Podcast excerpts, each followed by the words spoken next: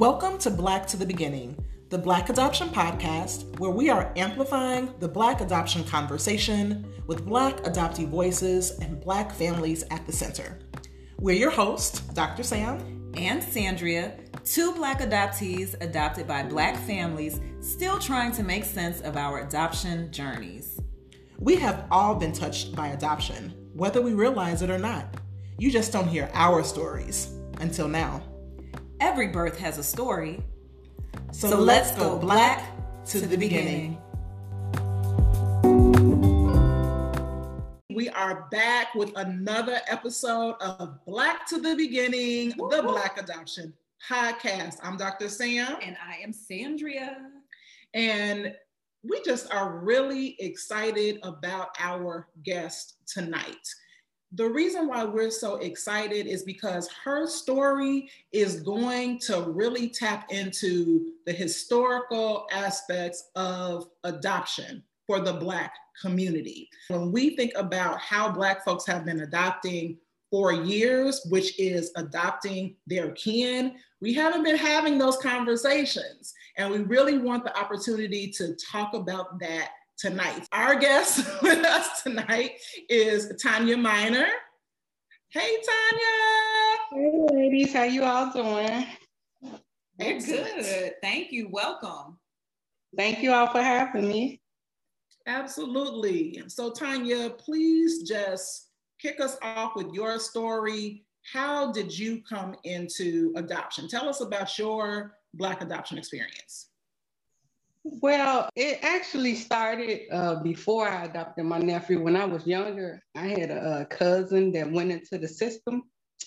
I was too young to do anything about that. I didn't understand everything that was going on, and it kind of like always like stuck with me. And I was like, you know, when I get older, if somebody is to go in the system, I want to be able to help. Jordan is my brother's uh, son. The mom lost him and, and her other children to the system. So Jordan was in foster care for about a year. When he was born, I was at the hospital. He was one pound, nine ounces. So I did bond with Jordan. And then we lost contact when he got put into the system because my brother was incarcerated at the time. The DNA test hadn't been done. I had no rights or anything. I was on my way to the doctor for a checkup, and I was basically going east and uh, Jordan and his foster mom at the time was like coming west down the street. And I'm walking and I'm like, that looks like my nephew. And I stopped her and I say, um, excuse me. I said, this my nephew. I started crying. He's looking at me because he remembered by now he's 18 months. And I hadn't seen him since he was six months. She was like, he know you. And I'm like, yeah, this is my nephew.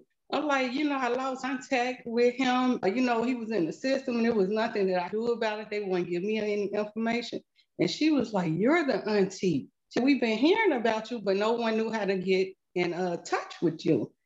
And it went from there. Uh, she opened up her home, told me that I can uh, see him when I wanted to. Then she did visits because she's a foster mom. She likes to keep the families together. That's her goal. So she started doing visits uh, with his mom through the through the agency and everything. I asked, could I start coming to the visits? And they was like, they didn't have no problem with it. You know, like if the mom didn't have a problem with it. So it went from there, but she and mommy ended up getting her rights terminated. Uh, long story short, my brother scientist rights over. So I end up still doing visits with uh, Jordan. We went through the process it was like day visits, then they turned into overnight visits. And then I end up going through the uh, process for him to come and live with me.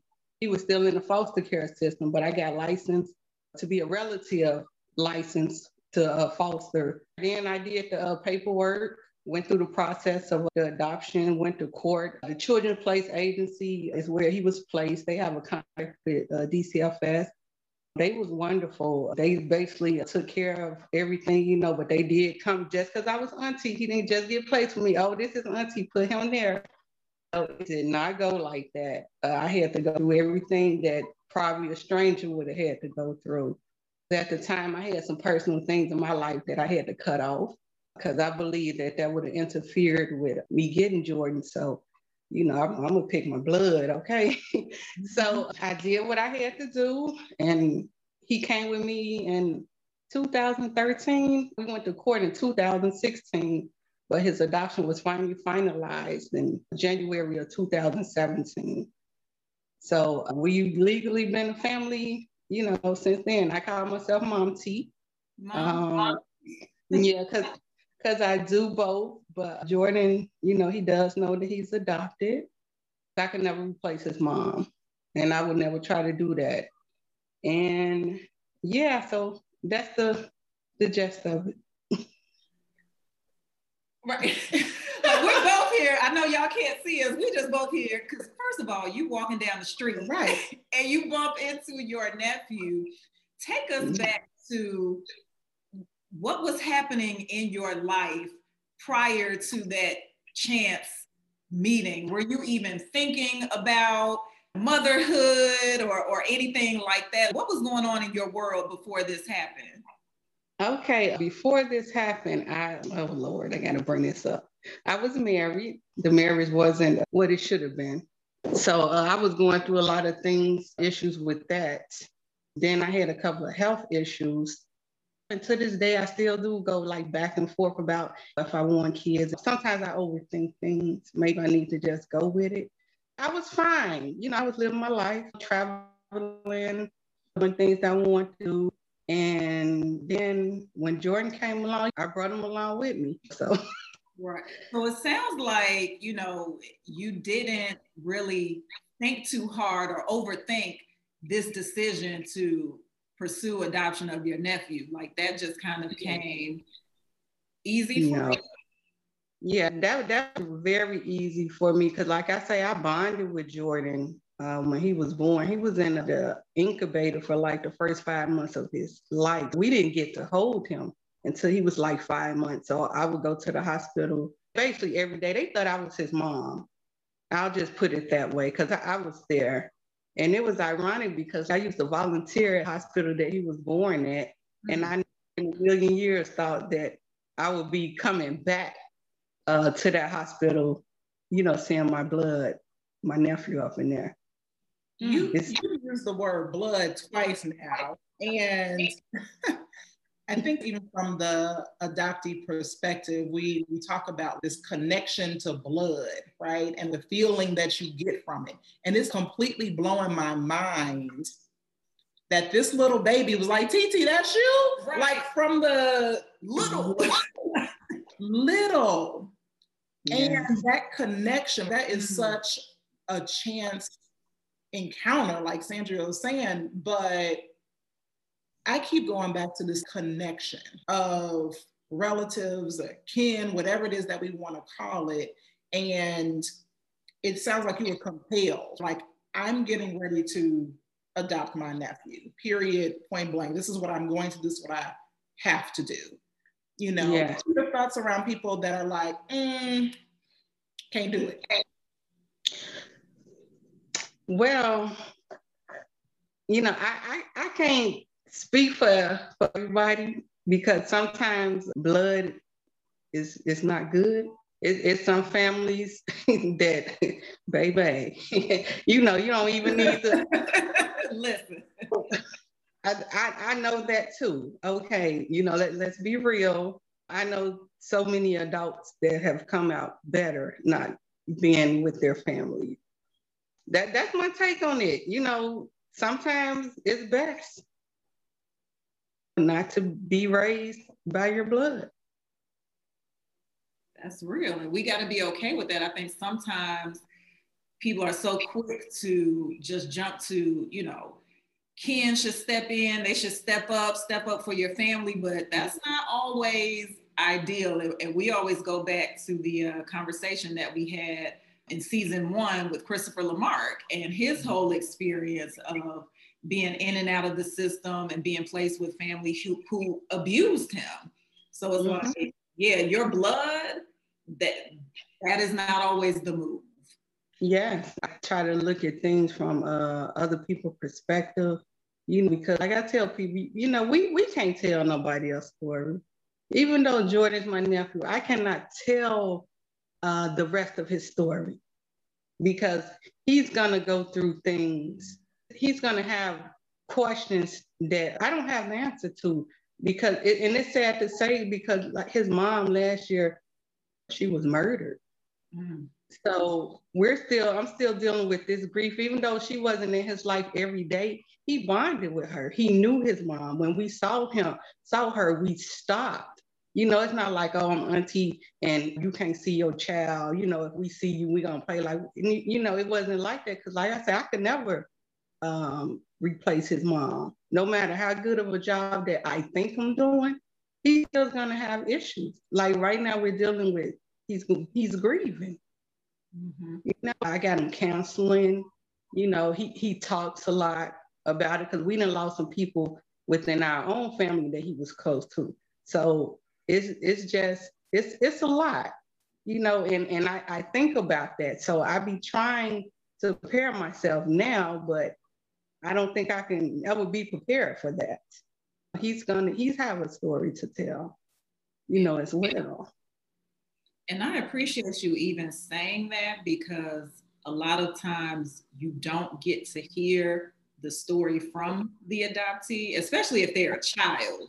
You always mm-hmm. have the parent or the person who is the guardian, they, they're telling that story and they're sharing on Facebook or Instagram or whatever, and you never get to hear that child's story from the child. So I just appreciate you even recognizing that that's important for him to be able to share his story, how he wants to share it, when he wants to share it.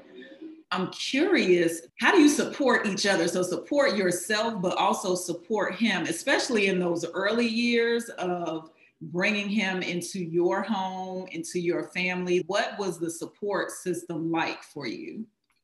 Well, I got blessed. I'm, I'm going to say this, and I, and I use that word. Uh, I got blessed because when I went to get him from the foster family, their one request was, please don't take him out of our lives. Hmm. And I honor that because they had Jordan from 18 months to he was he was four when he came with me. He was going to be five like 30 days later. So they did a lot of work in Jordan to where he was at when he came with me. And the agency, a children's place, they have a wonderful support system. Even after adoption, I still have relationships and connections with the agencies because they they're awesome. That's all I could say. Is Children Place mm-hmm. rock. Mm-hmm. you know, it, it's like a family. It's not like, oh, let me go in this place. And they they actually make you feel like family. You can call on them. If it's services you need, they're there. If you need to talk, they're there. Because when I uh, had got Jordan, I was like, you know, I was going back and forth. He'll be at school, and I didn't took off work at home just to you know, get myself together because my life changed. Changed. I went from going to bed at three o'clock in the morning to eight thirty, you know, p.m. Y'all going to bed at the same time. so I'm, I'm like, you know, whoa. And then I was trying to do everything myself because he's with me. I have to protect him. I don't want no, no nobody to hurt him, you know. So I was trying to do everything. And someone tell me, they say look you you need support. You you can't do this all by yourself. You know and that's when i start reaching out you know when i when i need a breather you know like his foster family it's like he's never left. They call almost every day. He's over there most weekends. He's over there for thanksgiving. They be like you know are y'all doing anything? Can he come over? I'm like sure he can come over mm. it's, it's like he never left and and we don't uh, really use the word foster. He called them the siblings, his brothers and sister, and he actually called his foster mom. He called her mom, you know, but he called his mom mom. You know, so like even say it again because I want to hear the, the little accent because it's like mom and his mom. Like say yes, he, he called his mom mom. Okay. But the, his foster mom, he called her mom. Mom. and then your mom T. Yeah. I love and see children, they're so smart. Like they know how to, like they know what things are. We try to keep so many things from children or not mm-hmm. include them in on conversations, but they they understand the nuances. He understands placement and me. yes. Yeah. Yes. And and another thing that helped me because I was in the field of uh, education for about 15 years. So I started out like in child care centers, then I worked my way, you know, working at charter schools. I never worked for CPS, just like charter schools. And so my specialty was like age three to five. And Jordan, like I said, he came to me when he was four. So like all I, I went into teacher mode, you know, even now I still am. When I see he's falling short, I'm jumping in you know, when I see he needs some extra support, you know, I advocate for him. He's in a, a good school. The school is awesome. You know, the staff, I don't want to say the name of his school, but they rock too, you know, and that's why I use the word connected with the best people. you, you know, when that saying when they say you're blessed by the best. Mm-hmm. And and that's something that I truly believe.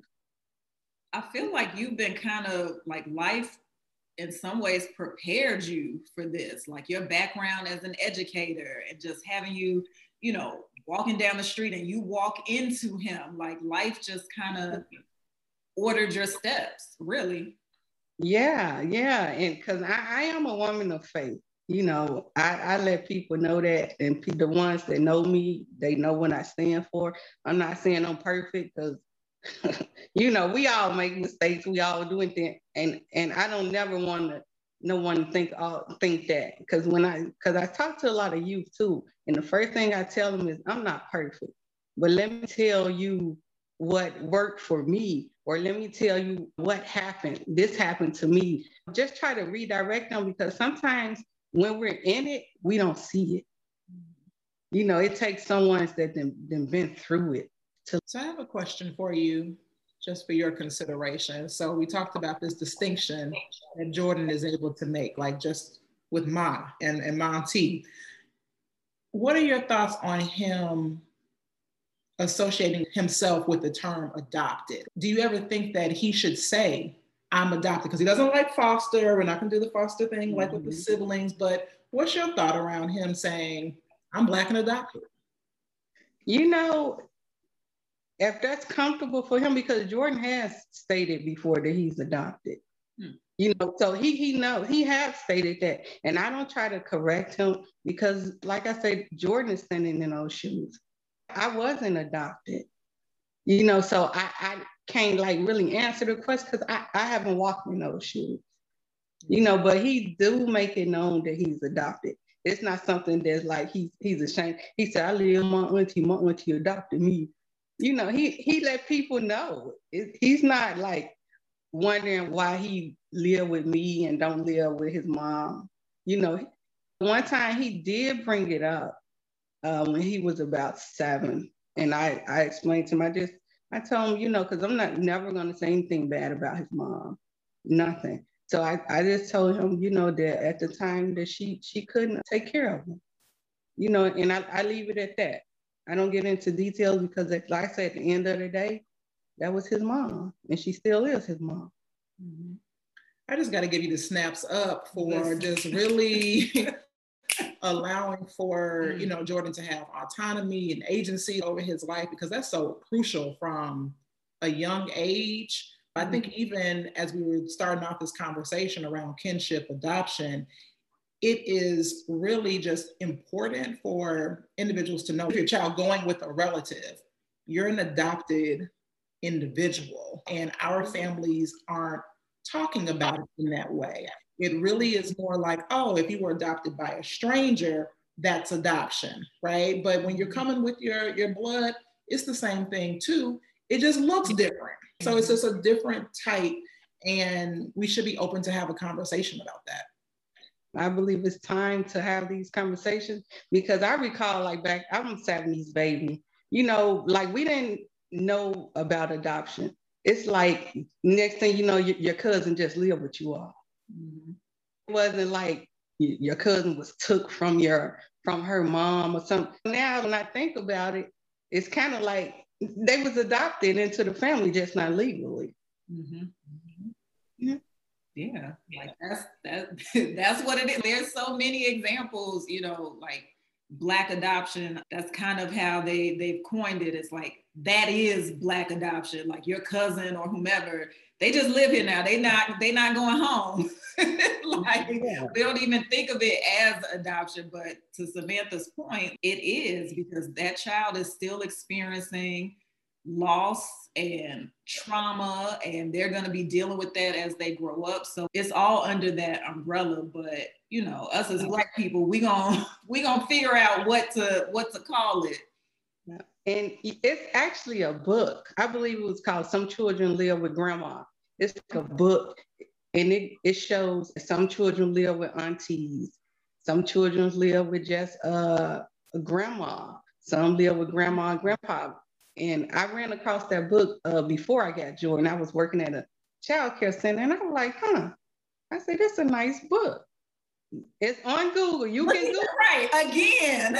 Y'all can't see the goosebumps, y'all. Like this is just all these coincidences that, you know, obviously, because there are no coincidences. Everything was falling in place. I just didn't know. Okay. you were the last to know. yes. I, I, will say this too that it takes a village um, to raise, I think, any child, you know, but to raise Jordan, he's full of energy. Uh, mm-hmm. Uh, once you meet him, you never forget him. It's something about him. He's always happy. The only time he's not happy, smiling or laughing, is when he's not feeling good. And you know, that, that keeps me going. I, I do have moments where, you know, I'm going through some things that I'm going through and it's like he he'll come knock on my door, Auntie, you okay? I be like, I be like, yeah, nephew, I'm good, I'm good. He be like, all right, love you, and slam my door. slam my door, and I be like, oh my God, why did he slam the door? People be like, you know, he he's a boy, he's a boy. I recall one time we was in the grocery store, and he was just like in this out, and I'm trying to uh, grocery shop, trying to watch him, and I guess the look on my face, this lady, she looked, she say, I got one at home. yeah, the boy children. Woo. Some Oh, I say, you know, I say thank you because sometimes I feel like I'm alone. but I just thank God for the village. It's not a big village, but it's the right village. And I, I thank him for that. That's key. That's key. Mm. What advice do you have for people who might be presented with an opportunity to take in their kin and it's just very unexpected. They might be walking down the street or get get a phone call in the middle of the mm-hmm. night and that changes your life in that instance. What advice do you have from your experience just being able to kind of just jump right in and go with the flow? My advice to anyone is if you can do it. Because I think sometimes we forget that tables turn. Life, one minute we up, one minute we down. It could be you and your child in that situation. I, I can get the call from the agency saying, you know, I have your cousin child here. Are you willing to accept the child? Yes.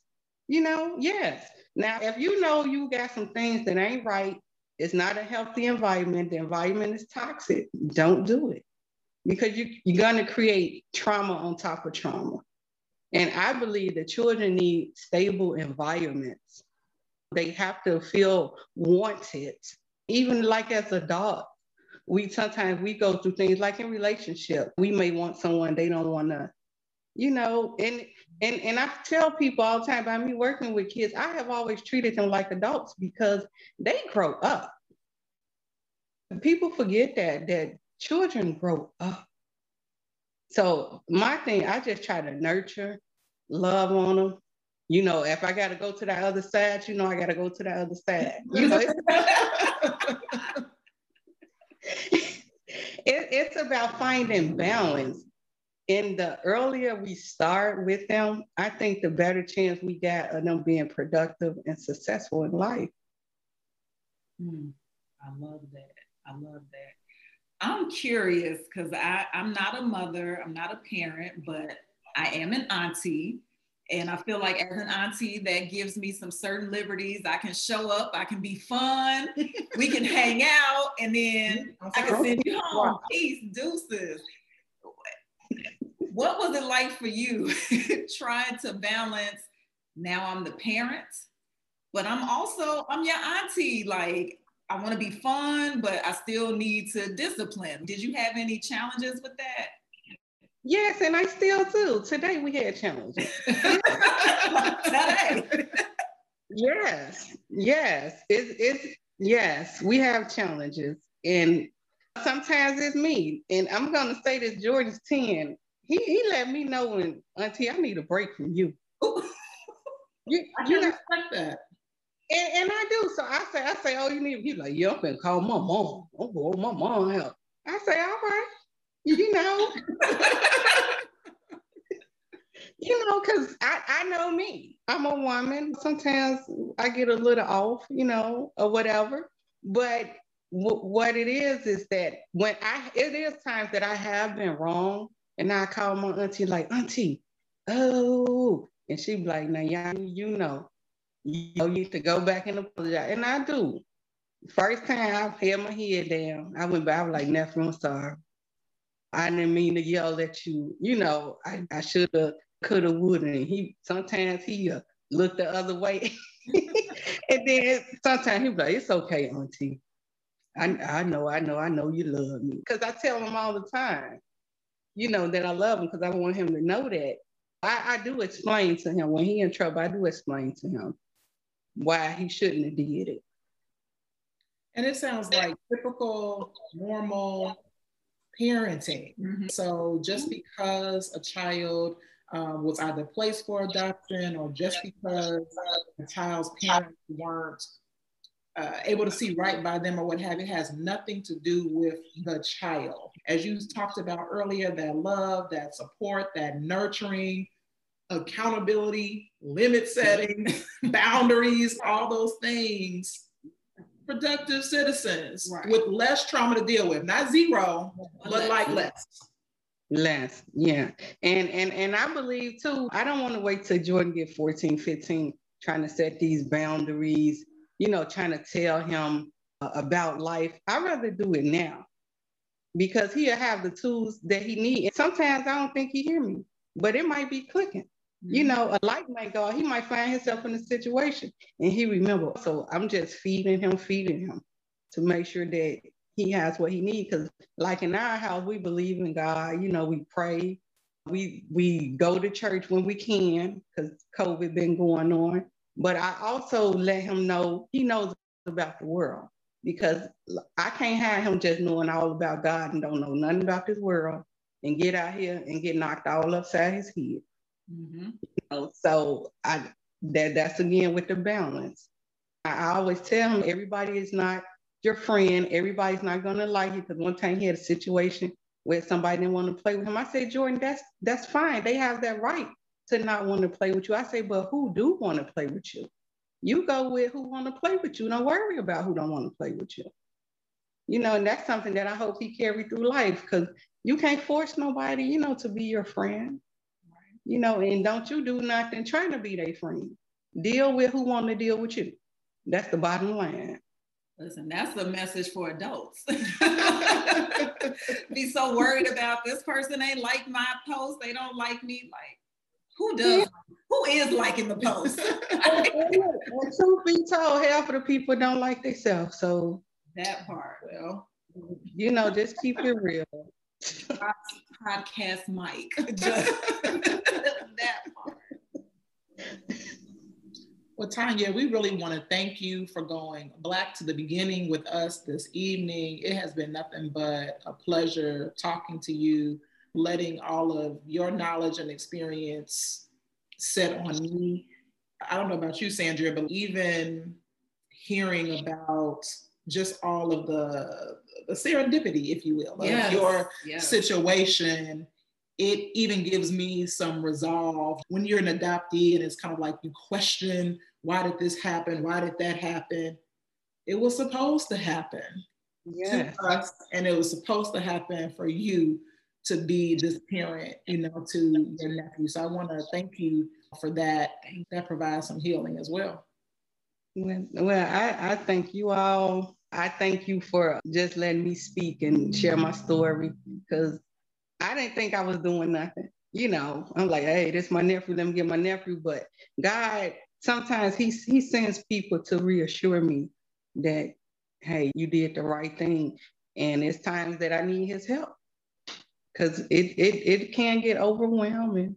Cause I had to remember, I say, oh man, why are you one day I was like, Jordan, why you can't, you know, do this, do this? And my mother told me something before. She said, Tonya, everybody don't think like you. And that helped me to calm myself down, you know, because everybody does not think like us. And this is a new experience. This is your first time living through this. This is Jordan's first time living through this. So you have to have grace and compassion with yourself. He has to have, you know, grace and compassion with himself, with you, and you with him. This is a new mm-hmm. experience for both of y'all. So yes. just commending you and yeah, definitely ha- have that grace. Okay, thank you. I'm gonna listen to you.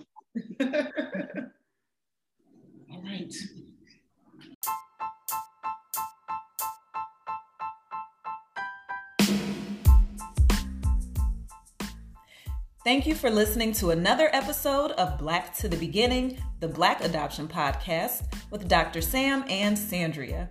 If you want more Black to the Beginning, follow at Black to the Beginning and hashtag Black and Adopted on Instagram, Facebook, and YouTube. If you would like to share your Black adoption experience, check out our Instagram at Black to the Beginning and click the link in our bio. Remember, the Black adoption conversation is the Black family conversation. These discussions can be difficult, but necessary for generational healing. Let's keep the conversation going for the culture.